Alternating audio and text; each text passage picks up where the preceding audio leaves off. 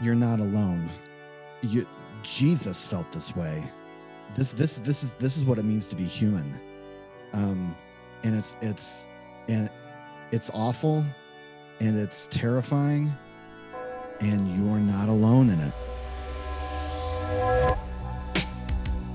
it. My name is Jonah. I'm a pastor, activist, community organizer, and follower of Jesus. I love the Bible, but I've been told it doesn't love me back. Enter the peacock.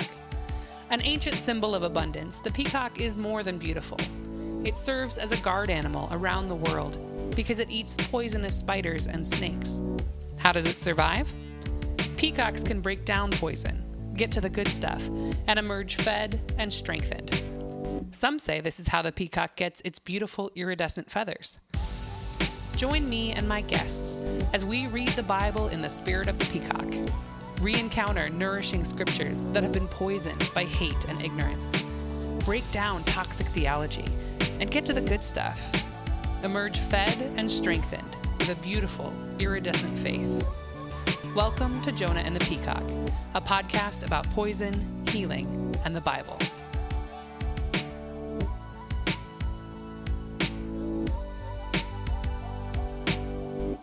Hey everybody, Jonah here, and welcome to today's episode where I get to talk to Jason Chesnut. Uh, Jason is a pastor and a filmmaker. He got uh, his mark really onto Twitter with The Slate Project, which was um, really a pioneer in the digital church community space. Uh, as you'll hear in our conversation, he jokes about how um, everyone kind of hopped on that bandwagon for some reason in March twenty twenty, but he had been doing that for years and years and really um, pushing the edges of what a worshiping community could look like. He's actually working on something new now in North Carolina. Um, it's called Anam Cara. And if you want to learn infor- more information about that, you can check out anam cara community dot org. Um, it means soul friend, and he's still pushing the envelope of what it means to do digital, online, and in-person worship and creating church in just a totally new landscape. But today we talk a lot about mental health. Jason is passionate as a storyteller, and he loves um, kind of the fundamentals of, of scripture and belief.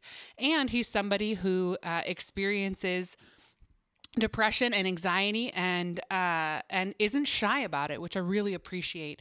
He's been really bold. Uh, his His Twitter handle, at Crazy Pastor, has been an outlet for him for years. Um, but speaking out about the way that the church fails to uh, handle mental health issues and also can sometimes exacerbate it is something that um, that he really brings to the conversation. And how to be a person of faith amidst uh, mental health crisis and where Jesus is in the midst of all of that. It was really beautiful to talk to him and and hear how that T- changes his take on scripture, how it opens up new avenues of understanding in the story where he can see things that other folks can't because of his experiences, because of um, his uh, suffering in many, many ways. So I really hope you enjoy this conversation with Jason. I hope you check out those communities, and I hope you're inspired to continue thinking of digital space as a way that you can build your church community and that you can support your mental health and your spirituality. Just a heads up, we will be talking about some of those heavier issues, including deep depression and thoughts of suicide. If you're experiencing thoughts of suicide, I really want to encourage you to reach out and let someone know. One great resource is the National Suicide Prevention Lifeline that has helped so many. The number is one eight hundred two seven three eight two five five. On a lighter content warning note, uh, we drop many, many F-bombs in this conversation because sometimes uh, important conversation requires important words. Hope you enjoy.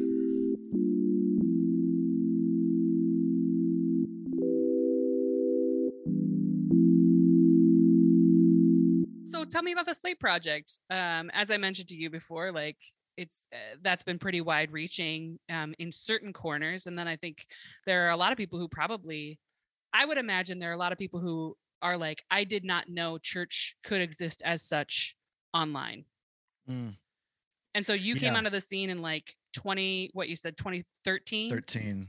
And you were yeah. like, I, I got an idea, guys. I got this. Yeah, right. You'll be super ready for it in twenty twenty. Let me get started oh, now. Oh man. Oh man. Yeah. I think it's definitely more of an, I got an idea. Uh, we'll see what happens. Um, and shout out to Jen DeFrancesco, who runs the face-to-face component of it, which is still uh, part of Slate. But I mean, for me, it was, I, um, you know, I had been really hurt in my first call as a pastor. I was, I was just trying to still remain a pastor, you know, remain in the church somehow. Um, and so, and so Slate just like the idea that, um, yeah, honestly, it's, um, I'm sitting at this coffee shop, right? Everybody's in line to get their order and they're all on their phone and they're scrolling on their phones. And so I thought, man, it'd be really cool to have really interesting, engaging, non-judgmental, uh, twenty-first, twenty-first century Christianity. Kind of go on their feeds if they're interested in it. they get, they get like, that's where they are, right? That's where their attention is. And so that's where I wanted to be. Um, in some ways, because I just, uh, it made, I wanted to, I wanted to have a, a good Christian presence. You know, I sat outside in the street um, once a week for a while with just a sign saying Christianity without the crap and like water, like free water, you know? And um, I just wanted, like, I didn't even care. In, in fact, sometimes it was, well, sometimes I'm like, it's okay if nobody showed up because I just wanted to be a presence in the street that was Christian and not insane. Yeah. I mean, right. Or that was yeah. Christian and not yelling at people, judging people. Your sandwiches board is like, I'm a regular person. Carry on. It's, it's kind of hot. You want some water? Like, or you can come and scream at me about your church, which some people did, sure. right? Come and scream about their, their, their Christian, um, what, what Christianity had done to them. And I think that's holy too. Cause I said, I'm sorry. That's awful. That sounds horrific. And too often that's what Christianity has been. And I'm so sorry. I mean, at that point, do you feel like you could relate to a lot of that, or was it people primarily having very different experiences than you had had? Mm, that's a good question. I think, I think at the, I think at the core of it, it was the church that had abused them, or a church that had um, marginalized them. And uh, I have a lot of privilege in my life, and so I cannot speak to that kind of marginalization. What I will say is, Uh, growing up evangelical and fundamentalist, um, I found so much freedom in um, in being able to escape that kind of that kind of trauma. Yeah, you know, um, being terrified of of the of of not being involved in the rat, not being good enough to being ratcheted up, right? And it's a big one. And um, and just. And just, just being really afraid of, uh, I mean, I was clearly a sinner and I was in the hands of a very angry God, and it was exhausting and terrifying. I had night terrors growing up, you know, um, my brain is very kind of all over the place. And so I think, you know, so I think in some ways the people who were on the street who were using that as an opportunity to talk about what Christianity had done to them, um, which again, I want to say, like, I think that that, I don't know if they had ever had any, any other arena for that to happen. Yeah, so I think that's holy. Um, it made me, th- it made me want to do like just days where I would just stand in the middle of a street. Like sometimes I do that on Ash Wednesday. We do these ashes to go thing, and I'd stand in just like a median in like a really busy street that would often have like long uh, traffic jams. And sometimes I'll just like, maybe my sign should just say, "Hey, I'm really sorry." Like stand there in a collar and just, "I'm sorry." Yeah. Like the church. It's so, like, or I I can't speak for the church, but like, I, I guess I want to say to you, like, like the church that we're a part of has a lot of forgiveness to ask for and work to do in that arena. Yeah. You know? Yeah. I mean, I think, I don't know. Did you ever read Blue Like Jazz? I did. Um, part of that wave. Um, yeah. Early that, two thousands. I mean, yeah. Well, and I think that that was a big part of the shift that there was any in that book. He describes doing something very similar in Seattle, Portland, maybe. Yeah, I think. Um, yeah. Yeah. And, and I think that like, I remember speaking to evangelicals who were reading that book, who were connected to it and marveling at it, but also it was the first time that it had occurred to them that the church might have anything to apologize for. Um, and I right. think that, you know, I think you're right that if just that, like you bringing that up, this idea of you standing in the street and offering an apology, you know, what that brings to mind for me is the one, the literal one time I ever heard of that happening twenty years ago in a book that became famous, but didn't actually inspire any kind of broad, widespread, you know, church-wide repentance. Um, it's like a, it's a novel idea, but the church is just right. not taking it up. Um, and, and similarly in Milwaukee here, like, everybody I talk to has some amount of, of spiritual trauma, church trauma. And it's, you know, there, there's no place for that. Yeah. And then what happens to that trauma if we don't talk about it? Right.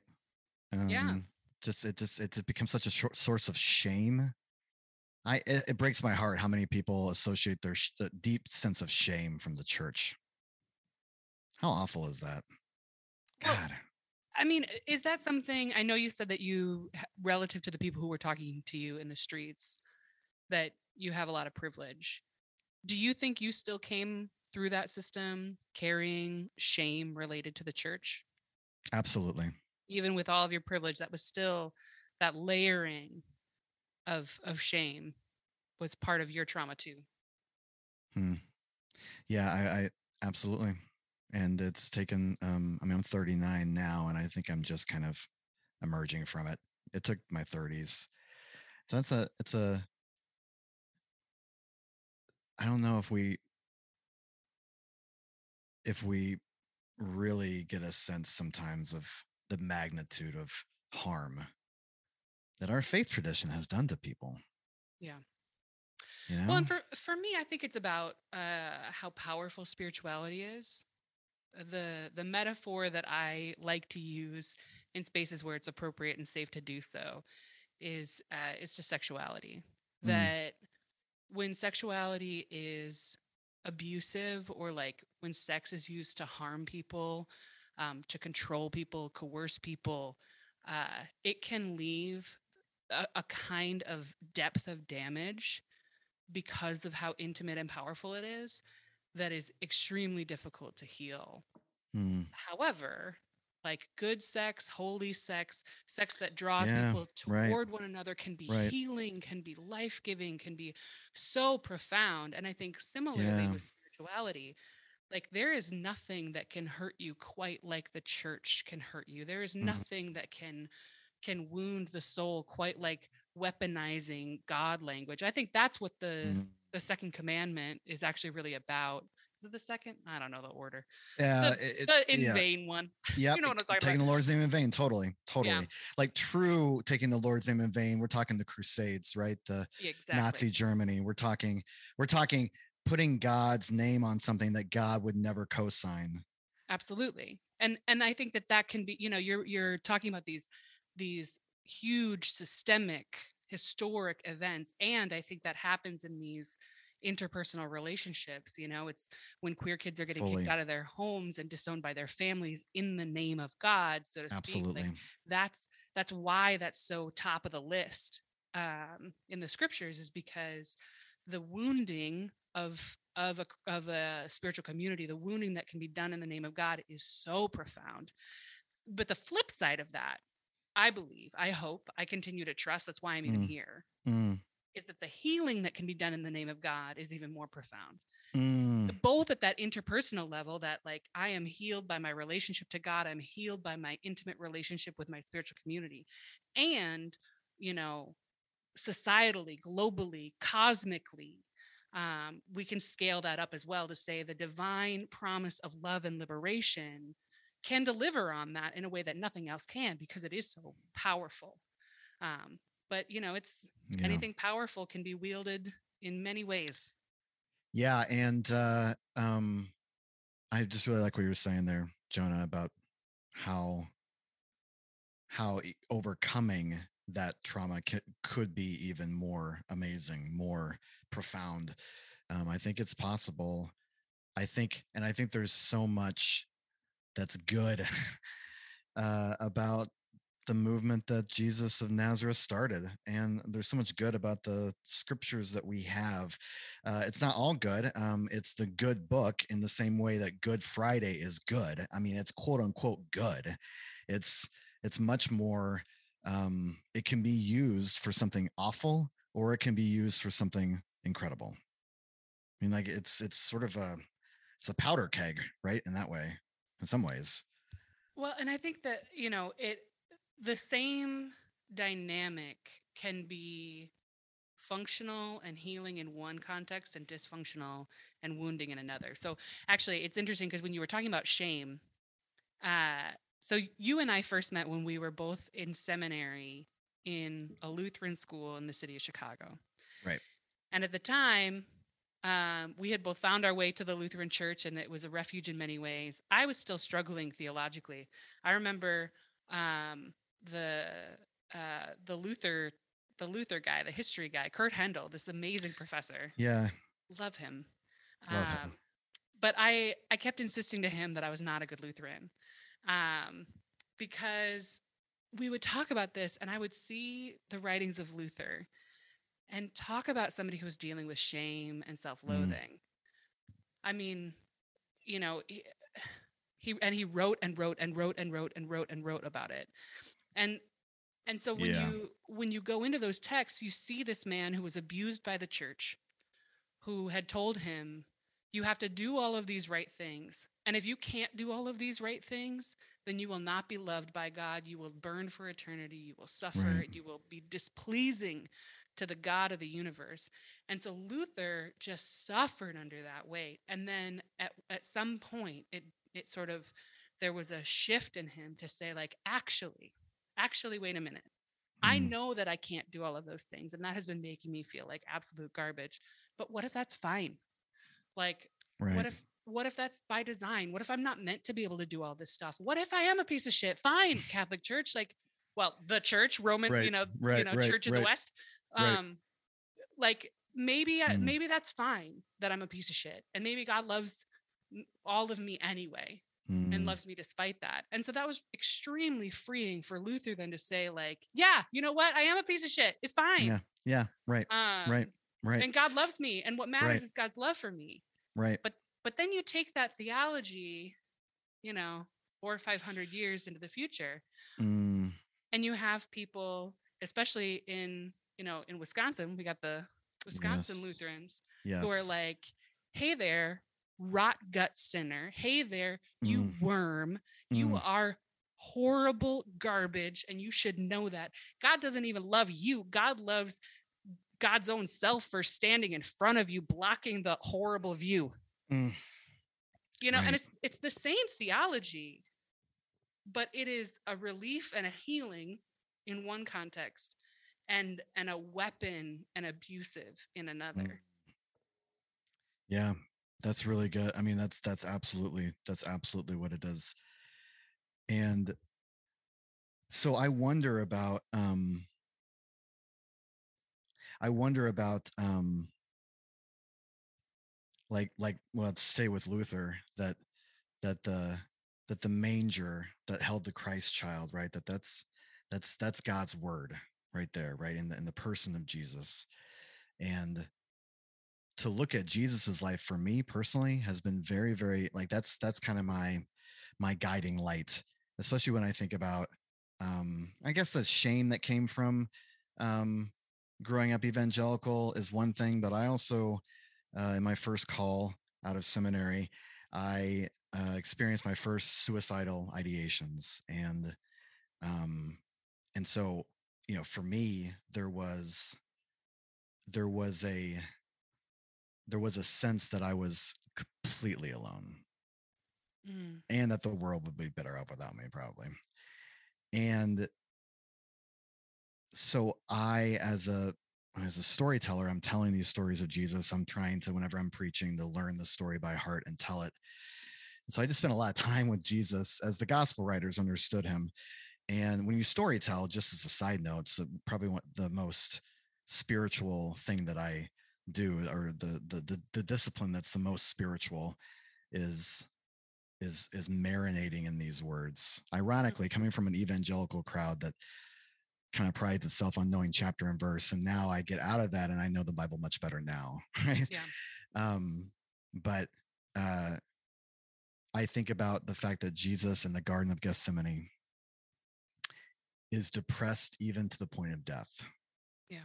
Like before he even gets to the disciples and they're kind of like, I mean, this, this sense that he's, he's there in front of, in front of God. And he's like, I do not want this. I, I like, take this cup from me. This is like, I do not want this. I do not want to be alive. Um, and I'm like, damn, I know what that's like. Yeah. I definitely, I, I, I absolutely know what that's like. And, you know, just in general, the church is really good with the whole one hundred percent divinity of Jesus, but we're shit with the one hundred percent divine, or with the one hundred percent human humanity of Jesus, right? Yeah. So we can kind of forget that. I mean, Jesus that night in the garden, like, asked to to just be killed. Like, he couldn't, he did not want to live anymore. Yeah. I was just thinking as I was saying that, like, that that that for me is is the the the power of the biblical narrative, less than it, it's it's less these little verses that we can pluck out. In some ways, that's what you're doing with Luther's words too, right? The little verses that you pluck out and sure. you apply in a totally different context to wield or get whatever kind of um, outcome that you want. As opposed to learning these stories. When you sit with Jesus in Mark's gospel, he's sarcastic, he's a little bit short-tempered, um, he's hangry, and he's, you know, dare I say, like, depressed. Mm. And so for somebody like, I guess when we're talking before about um, um, my identities, and I'd say, you know, one of my identities is, is an ex-evangelical who stayed in the church. And another one is somebody who's who lives with depression, yeah, and and all the all the all the corresponding shit that comes with that. So sometimes it's anxiety, and oftentimes it manifests itself physically. And there's a lot of us, right? There's millions of us who who who who live with this. And so, um, uh, it was really helpful for me. It was transformative for me to not only see in telling Jesus stories. Like, oftentimes it's the Jesus stories where somebody is healed that yeah. we some you know focus on. Um, I I I I love the stories that are are are are let more ambiguous, you know, mm. and there isn't like easy resolution. I mean, is that because we love? I mean, our culture loves a before and after, right? We love a transformation story. Absolutely. And and I think that there is plenty of that for good reason, that like our lives can and are like can be transformed, are transformed by the love of God.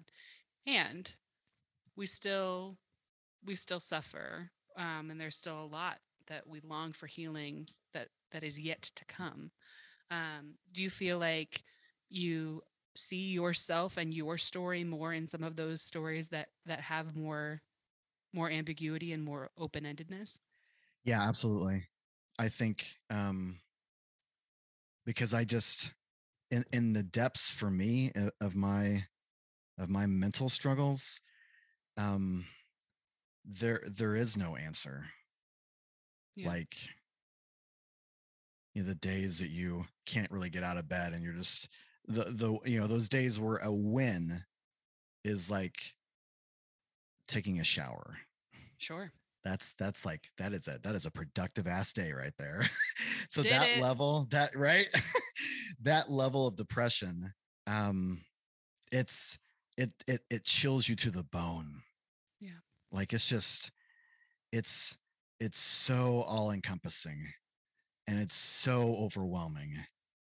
And it feels like you're the only person who is going through this. And that's, that's a lie, right? Like that, my brain is is very I, I uh, my brain, with all humility, is great. All our brains are great. I love my brain, and my brain can really conspire against me. Yeah. And so, I mean, thank God, you know, for antidepressants. Thank God for Paxil, which first saved my life. And now I'm on a, a nice cocktail of includes Buspar and Cymbalta. And thank God for all of that, because that keeps me alive, as yeah. does talk therapy, which is, which is important as well. Um, but all, you know, the holding that in one, one hand, in the other hand, I, I am, I am holding a lot of the stories of Jesus, um, and stories where, you know, like where it's like this interesting, you, you know, something more is happening, right? It's not just that Jesus heals um, the the man at uh, in Bes- uh, excuse me, the Gerasene demoniac. It's not just that. It's that like that demoniac is is saying his name is Legion. Right. There's there's Roman occupation that that that are called legions. And so what what does Jesus do once that devil or once that demon comes out? Throws them into a horde, like pigs, pigs. Right. This very unclean animal, making it just very, very clear that this is more than just a healing story. A lot of these stories, there's there's more stuff going on here. Right. When even when Mark names Jesus as the Christ, the Son of God, those are two names, those are two titles that the the Caesars would often take for themselves. The good news was often good news of, you know, of of victory in battle. And so even at the very beginning of Mark's gospel, you've got this really radical language underneath that is that is that is showing not just individual healing stories, but I think pointing pointing towards a larger communal transformation. Yeah. And so, so we see these healing stories get uh, reinterpreted, sort of pared down almost into individual before and after. Look what believing in Jesus did for me, kind of, and that's where the church gets its um, its fuel to tell people, oh, by faith, you know, mm. you you're you're only depressed because you don't have enough faith. You should pray mm. more. You should do all that, you know, and that, and it, mm. again, it takes that abusive turn when in fact what you're saying is that they're missing this whole context where actually the, the gospels themselves are articulating that part of what is um, contributing to the individual suffering, to the depression, to the, um, to the woundedness of, of even individual souls is this context of communal, of social, of cosmic oppression, um, yes. as as kind of named by, you know, that legion and, and the unclean pigs and all that. Yes. And I mean, well, so, uh, Jonah, you make me sound better than I sound myself. So like, rock on, you want to hang out with me like more often. Um, but also like uh, in the, in when, when, in Luke's gospel, when Jesus encounters ten lepers and heals them and one comes back praising God and, and, and, and falling down at, at Jesus' feet. And Jesus says, your faith has saved you. Um, just to your point, Jonah, of like how in that context, he was making clear that like, that no, it's, it's, it's that you turned around yourself, you know, that you have agency. It wasn't mm-hmm. me. It was you who did this. Jesus is saying this. Yeah. And so then how we, then can take that and Luke's interpretation or, you know, Luke's telling of that and then have the church use it in a totally different context. Yeah. Talking about, you know, if you had enough faith, right, you wouldn't, yeah. you wouldn't be depressed. Go out and take a run, Jason, and just be grateful that you're alive. Go fuck yeah. yourself. You'll know, you yeah. have no idea what I'm going through. Right. So um, I think there's, I, I find a lot of, Um, just what you're saying in terms of we, we we do that all the time with these scriptures, right? We just pluck them up out of their context and we drop them down into something that's completely different. Well, yeah. So what is the the promise of the gospel? What is the hope in Jesus for someone dealing with the depths of that that day in, day out depression? You're not alone. You, Jesus felt this way. Yeah. This this this is this is what it means to be human. Um and it's it's and it's awful and it's terrifying and you're not alone in it. I think I think that's part of it. Um as as like an overarching theme. Yeah. Um it's tricky, right? Because in in the The gospel narratives, this is two thousand years ago, man. They thought the earth was flat. Yeah. And um, they thought a lot of things that um, they thought that, you know, every, every, every mental health issue was a demon possession. Mm-hmm. And so that's tricky to engage. And, um, and I gotta say, it's, it's not that I, I'm not trying to say that people two thousand years ago were stupider than us. We're, we're in many ways, we're stupider now, but there's, you know, there is a sense of a completely different worldview that we do have to kind of translate or transcribe into the twenty-first century, right? Um, which I think is is very much, because in a lot of ways the twenty-first century kind of is, is looking like the first century. There's incredible incredible wealth that is is concentrated in a very few amount of people, and then the rest of us are just trying to survive. Um, and so I, I think in some ways the, the echoes are strong.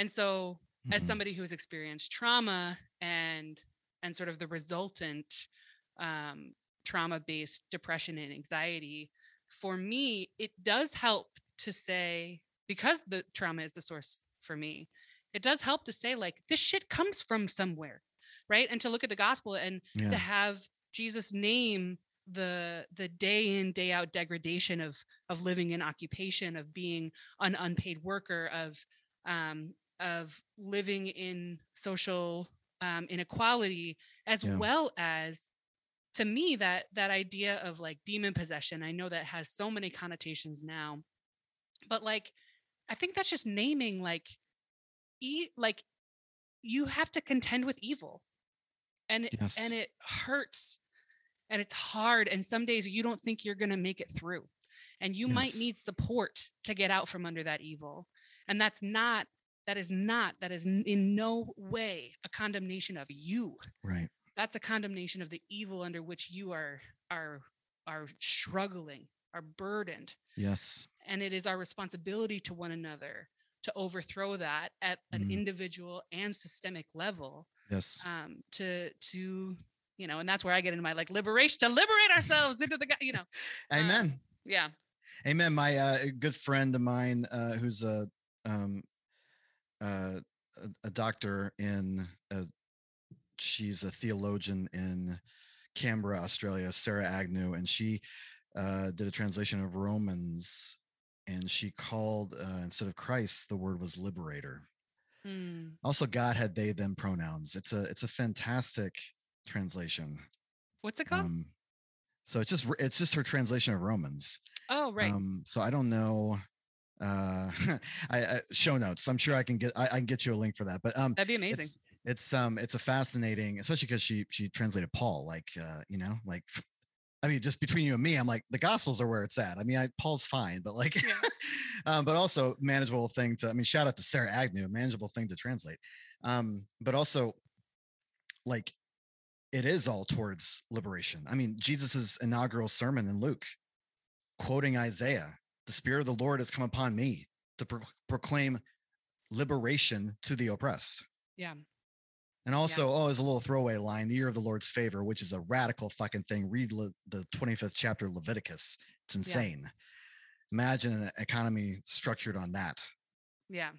I mean, if we tried to implement the year of Jubilee, the year of the Lord's favor, which is the erasure of debt, like the absolute erasure of debt every fifty years, the economy as we know it would collapse in like in like a very Fight Club. I would like I that's right. like that's I think believe it's been a minute, but I believe that's the premise of Fight Club, is that they're erasing debt. Um, and the mm. idea there is that they it is society destroying. Um, so certainly right. you can understand why all those credit it, card companies downtown that yeah, yeah, mm-hmm. yeah. Yeah. So in any case, I just like, I think that's why when, when we get so removed and we're like, why would they want to throw Jesus off a cliff for saying this stuff? You know, it's because right. we're like, not, it's because our, our prophetic imagination is, is, has not grown to the point where we actually catch what, you know, what Jesus is, is casting a vision for. Oh, absolutely. Um, Walter Brueggemann would, would uh, fully agree with you. Couldn't said it better himself. I mean, that's it. That's absolutely it. And our prophetic imagination is necessary in these precarious times right now. It's all about the imagination. Yeah, yeah. So where does the imagination take you when you are reading scripture? I, so like, actually, I just want to circle back real quick. We'll mm. put a pin in that, because I just want to note that when you're talking about the Garden of Gethsemane, this is why it's so important to me to hear from folks who are interpreting scripture out of their own lived experience, which is all unique and, and beautiful and powerful. Because I think that you reading Gethsemane and seeing this is Jesus so distraught to the point of death, to the point yeah. of saying, I don't want to do this anymore.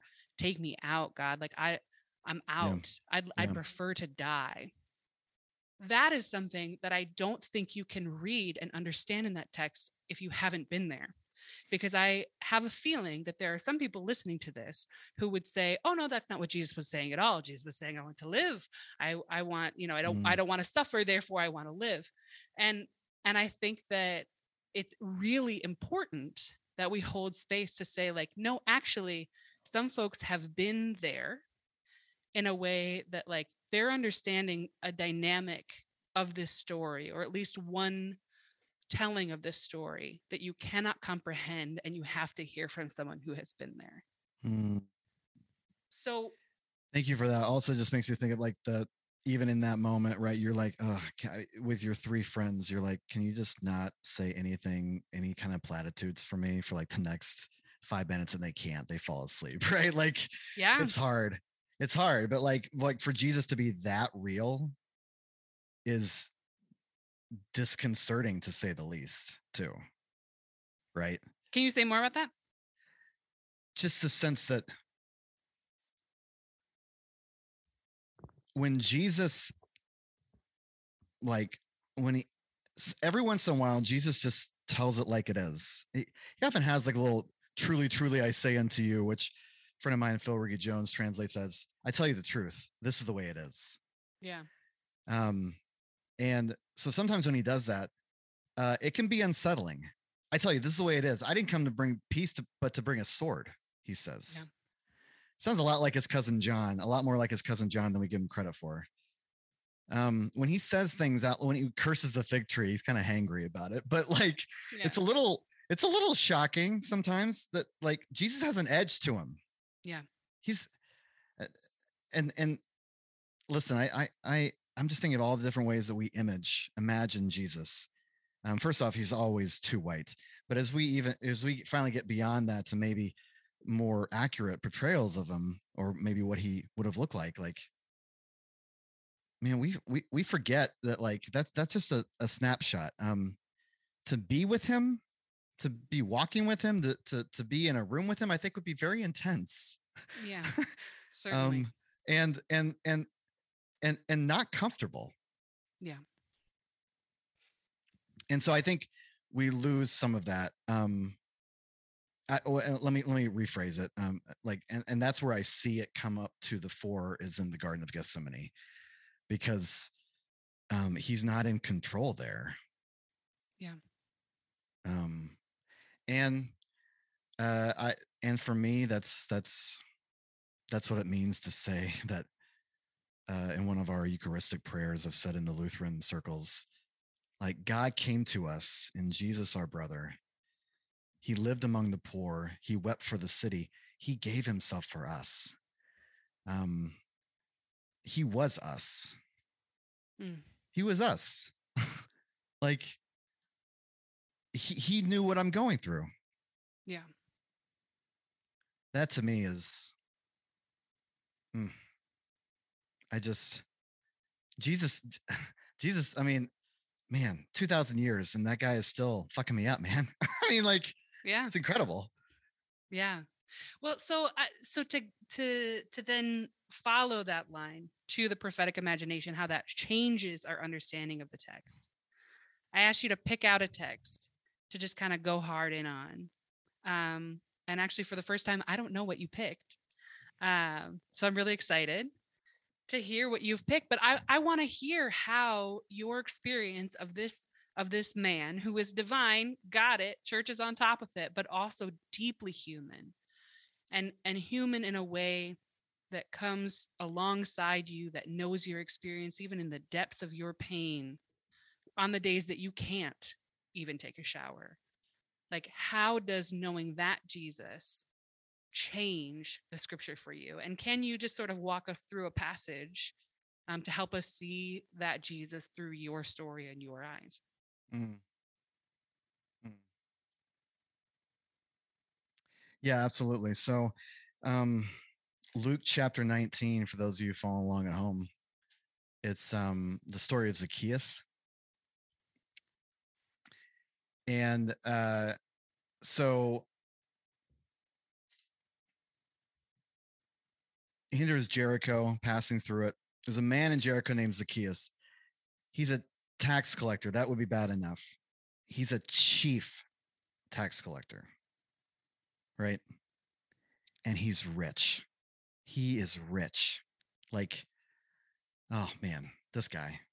Every, uh, this is just like, this is, um, it, it's hard for us to really grasp how hated Zacchaeus must have been, but like, it's just, woof, man. Okay. So everything is against this guy. And so then he's trying to see who Jesus was, but he can't on account of the crowd because he's short in stature. It's a great little Greek piece here because we don't know if it's referring to Zacchaeus or to Jesus. Is Jesus too short to see mm. as he's walking down the middle of the path and then like the surrounded by the crowd? I, I never knew that. I always I, thought Zacchaeus was the wee little man, right? The wee little right, man was he, right? It's uh, exactly. But maybe and Jesus was a wee little man. I'm telling you. And like, and just, and just, just hear it again, right? Because it's like, um, he was trying to see who Jesus was, but on account of the crowd, he couldn't because he was short in stature. Huh. Who's the he? Either yeah. way works, right? I mean, run it through in your head. Either way works. Yeah. Um, so when I tell it, Jonah, I told the L S T C, um, I point to myself because I'm short.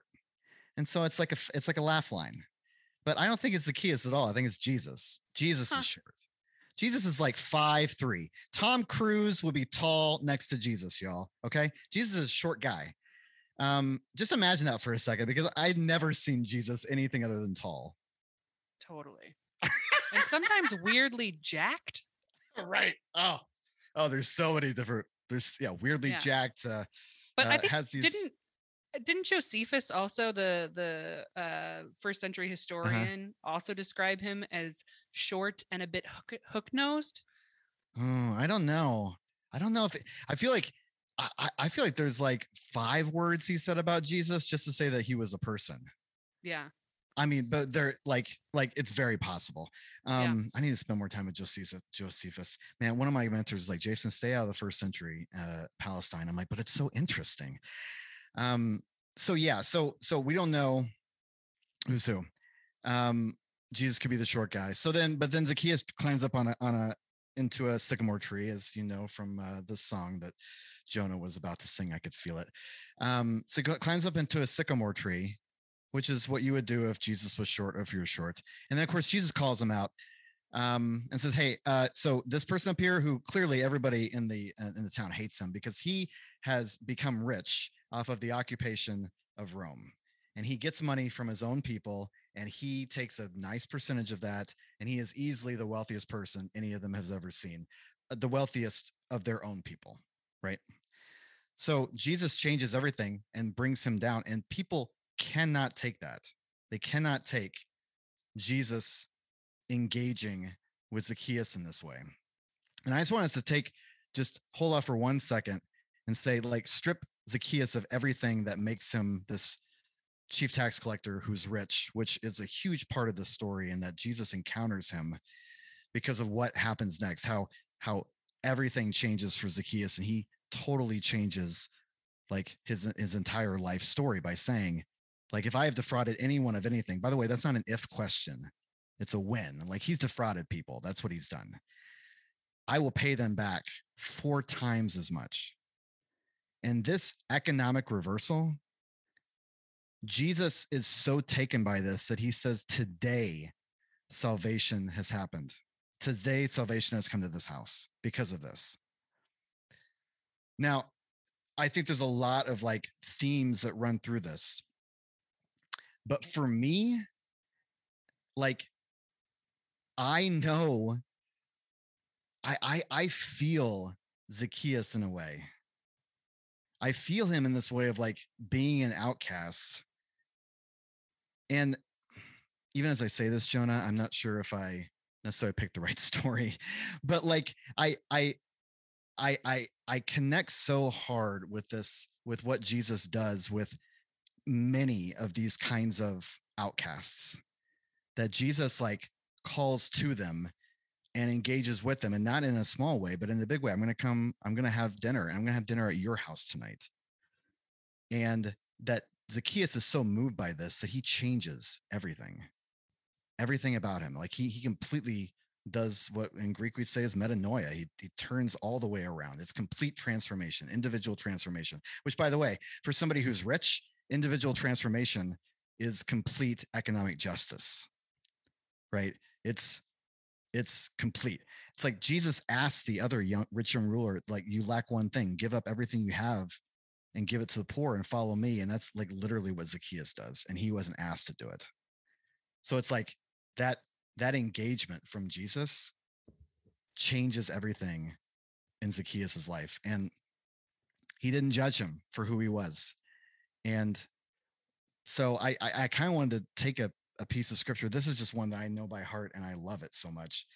But um, as somebody who struggles with mental health issues, um, I'm just really taken by this encounter with Jesus, that it doesn't matter what has happened up to that point. Like Zacchaeus is completely accepted by Jesus. Completely. It's not like he does that and Jesus says, oh, okay, now I'll come to your house for dinner. Although he does say that economic justice is salvation. Today, salvation has come to this house, which is incredible. Today, salvation has come. He says it in his early, in his inaugural sermon as well. Today, this scripture is fulfilled in your hearing. So it's today. It's not some um, pie in the sky, by and by. It's today.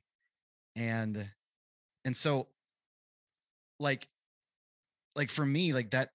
So when you take antidepressants, especially when you first start them, um, the the the chemistry is weird, and we don't know everything about our brains and how things work. And so you could wait weeks yeah. and not know, or not have any kind of, not have anything change in your life. You can wait weeks, and and then maybe you're on the wrong medication, so you have to go to another one. It takes a long time. It takes a long time to get balanced. And so for some reason, I I. I I just, I, I'm kind of overwhelmed by a Jesus who, who changes things like in that moment. Thing, things change. And yet in our life, and in, in, in my experience of mental health, things don't change. It's, it takes a long time. It takes a really long time to feel good sometimes. And it's really easy to fall off the wheel. And sometimes I don't take my meds because I don't necessarily like everything about myself when I'm on them. There's, it's give and take. And so sometimes I don't take them. And so I can easily fall off the wagon again and get really depressed again. And to your point earlier, um, none of that is a reflection on me as a person. Yeah. Um, none of that is a reflection on me. Uh, my brain is telling me I really should have picked Bartimaeus in Mark chapter ten. But well, like... luckily, we are not ever only held to one story to define uh, our faith. Uh, this yeah. is, you know, it's yeah. this, it's this moment, right? Like what, what yeah. about this story in this moment? And I think yeah, there's, there's something really cool. Cameron and I were talking the other day, and he was talking about how, um, how ironic it was that all the evangelical songs are about how God's love is relentless and there's nothing that can keep you from the love of God. And, but also if you don't choose God back, uh, you'll suffer in hell for eternity. And oh that gosh, last part right. is just sort of unsaid. Um, right. But I think that there's, you know, so I think it gets really distorted in our culture, but there's this really beautiful thing happening in this story with Zacchaeus and Jesus that you're naming, which is like, there is a longing in Zacchaeus, and, and that's holy, and it's not on him, right? Like, God does come to us. God's love is, um, going to break through all of those barriers and be accessible to us, um, if we want it, but that that wanting is holy too. That, like, the fact that Zacchaeus climbs a tree, you know, whose stature we don't know, but climbs a tree is like evidence of his longing. And there, there doesn't necessarily have to be a lineup between his longing for salvation, his longing for connection, his longing for love, and whether he's getting it right on the daily. Mm. Um, but that that longing is enough. And Jesus is like, hell yeah, let's, let's hang out. Let's have dinner. Let's be together.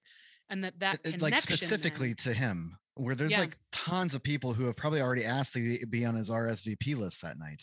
Yeah, the big people, the big wigs in Jericho, but he goes to Zacchaeus's house. And so, what do you think that said? Like, what does that say to you?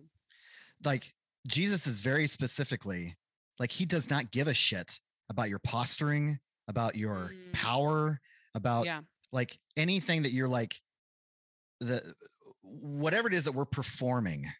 Right now, yeah. I'm just spent a lot of time with the Ash Wednesday text, so forgive me. But like sure. all this shit that we're trying to, we're trying to get responses, reactions to. He doesn't give a shit about any of that. Yeah. He's looking for the people who need him. Yeah. um, and who want to, who are interested in, in metanoia. Yeah.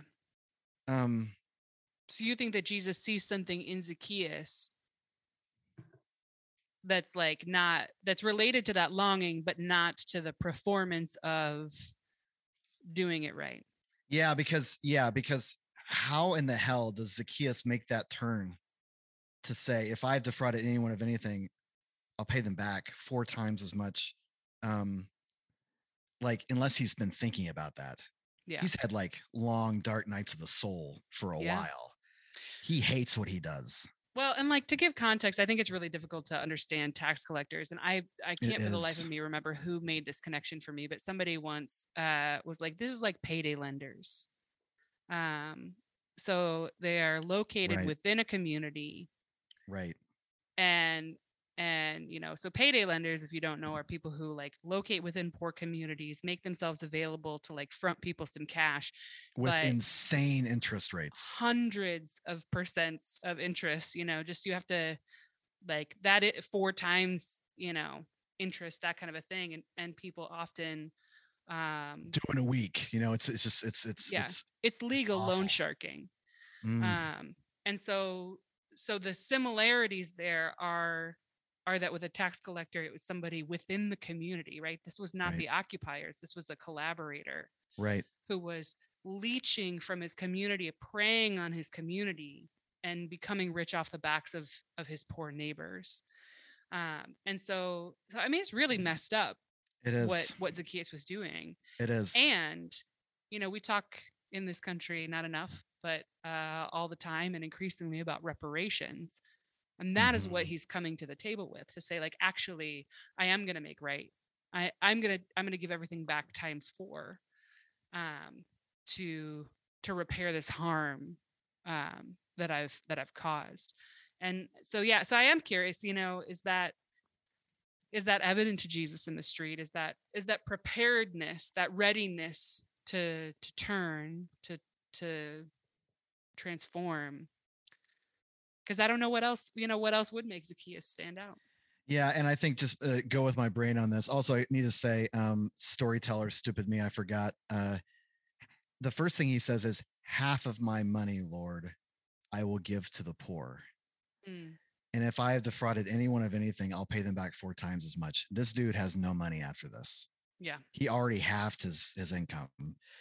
And Jesus is so taken by this that he says, even more than he says to the thief on the cross, today salvation has come to this house.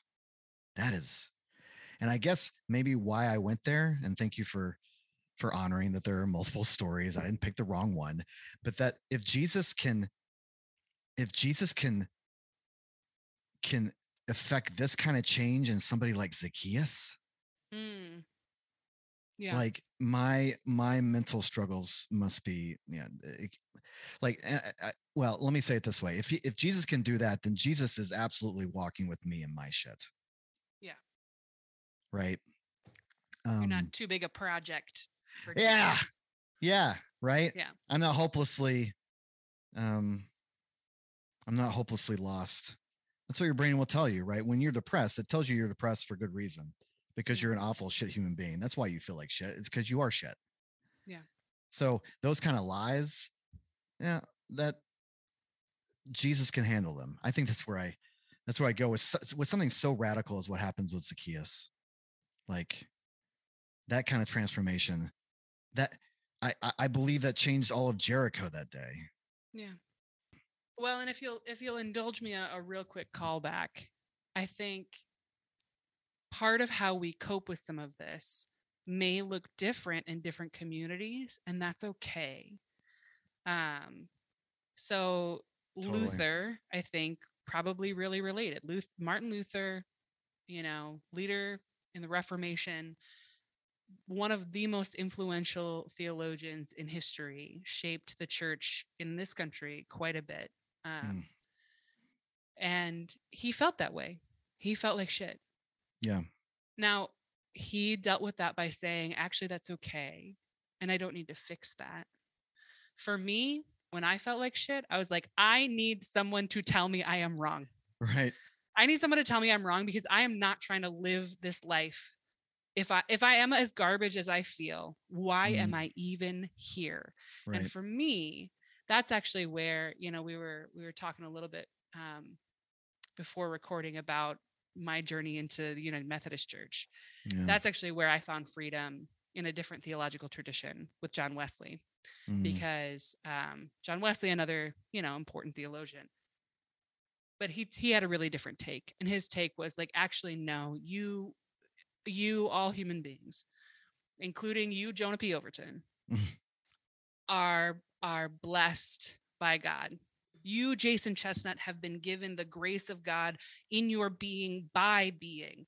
Mm. And that makes you holy and good. And it makes you capable of perfection, which can like be really big pressure, which is why it doesn't work for everybody. But like, but like you, Jason, are filled with the grace of God, which is not the grace to overlook you and see Christ instead, but the grace to see you as you actually are, which you may not be able to see.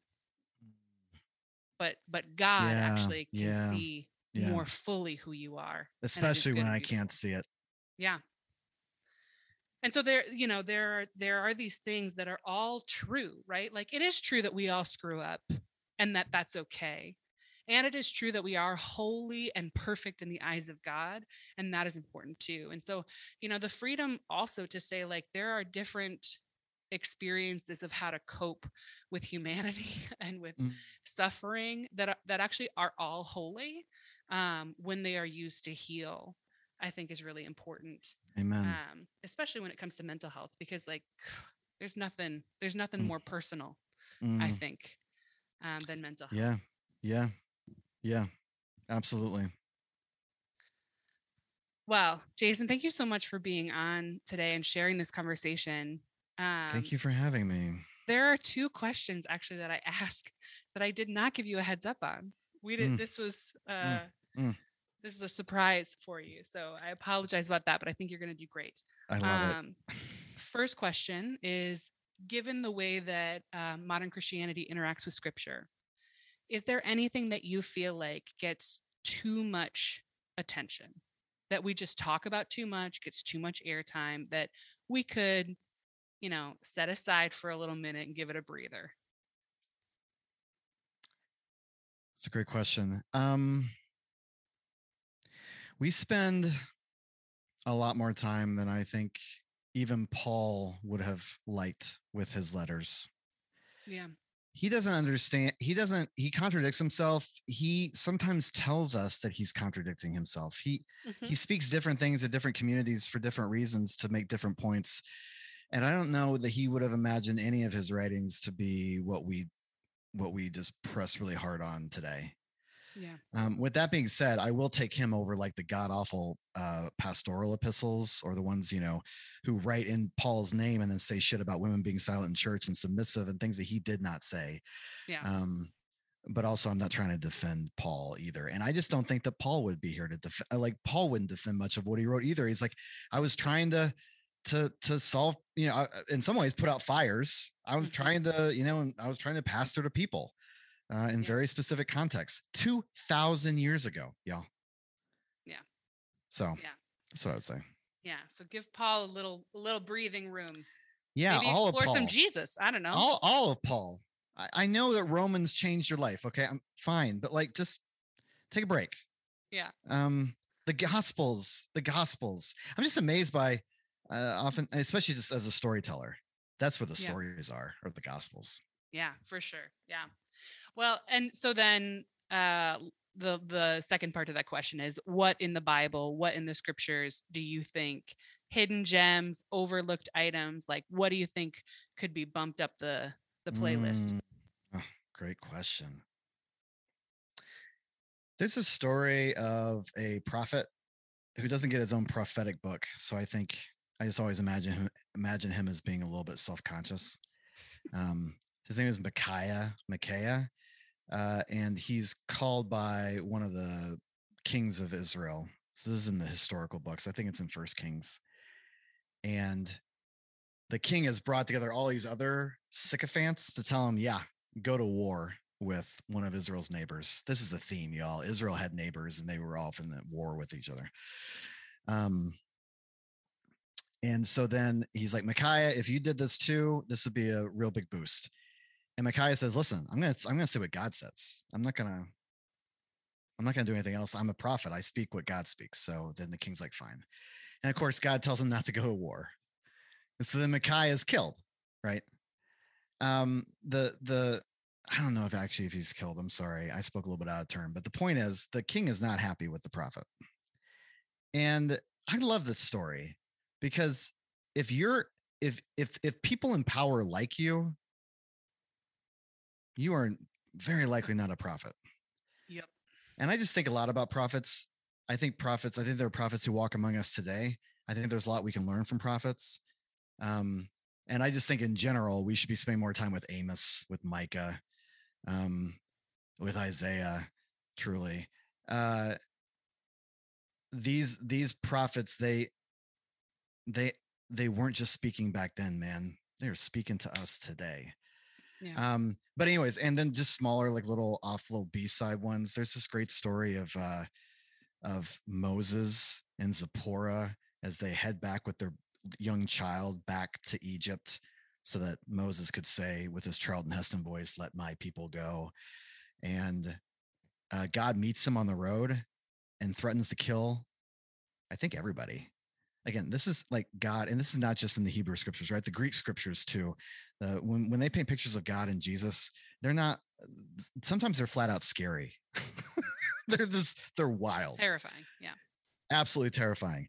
And so then Zipporah, in one of the badass moments of the of of any part of the Bible, she pulls out a, a knife and she cuts off the foreskin of her of her little baby boy and holds the bloody flesh up to God and says, I am the I am the bridegroom of blood. I don't have I don't I don't know what the there, I don't think there's an Aesop's fable to this, which is why I like it. There's no clear yeah. there's no clear uh clear resolution, but that is one fucked up story. Yeah. And it works. Um, yeah. Also, uh, sorry, as I continue thinking about the daughters of Zelophehad um, mm. in Numbers, you have women who are named and who have yeah. an amazing amount of agency. Then one who's not named, but I think about a lot, is Jephthah's daughter, and that stunning tragic story. And then Jael is a badass, and I love her story with Sisera. I think those are things that, like, I hate that they're not in the lectionary, and I would love to talk about them more. Yeah. Well, hopefully someday we'll. We'll you're asking me who my stories. You're asking me who my favorite kid is, I guess, or something like. What's my favorite? What, what's the story of the Bible we should all pay attention to? Well, let me tell you my five hundred top, my top five hundred. So this one time there was a tent spike and a head.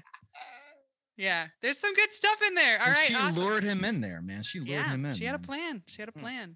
Yeah, if you're if you're interested in that, um, if we're referencing something that means absolutely nothing to you, which is highly likely, um, yeah, just just look into Bible murder tent spike. Yeah, and, uh, those are those are for the true crime aficionados out there. Also, just to your question, because I'm always thinking your questions are so good, Jonah. The the letter of James. Ah, oh, this was when I knew I wasn't Lutheran. When Seriously, I found out that awful. Martin Luther, it's the worst called part it of Luther. The Epistle of Straw, because he it's hated awful, it so much. Awful. James might be, like, outside of the Gospels, James is my favorite book of Scripture. Um, yeah, I'd say uh, I, I, I'm very much a, I'm, I'm close to agreement with you. It's definitely my favorite part of the of the Christian Scriptures outside the Gospels fully. Yeah, yeah, yeah. So good. Well, I mean, if there's any takeaway, it's that there there are the Scriptures hold a lot of gems. They really do. They do. I love the Bible. I yeah, me too. All right. Well, let's just let's just keep, you know, fangirling about the Bible and uh, and go about our lives. But thank you so much, Jason. It's been amazing you, to talk Jonah. to you. Thank you. You're you're you're amazing. Thanks for having me on, and love the I love the show. Love what you're doing. Awesome. All right. Well, um, you know, folks can find you in a number of different ways. Um, but is there anything else that you'd like to direct them towards right now? Uh, well, we started a new community here in North Carolina called Anam Cara, which is Gaelic for soul friend. And you can find us on the socials, Anam Cara Community. Um, also anam cara community dot org. And we'll link and, that in the show notes. Um, yeah. And um, otherwise, uh, I get up to a lot of trouble on Twitter. You can find me at Crazy Pastor. At Crazy Pastor. All right. Well, thank you, sir. Thank you. It's great to be with you, Jonah. God bless you. You're amazing. You're a rock star.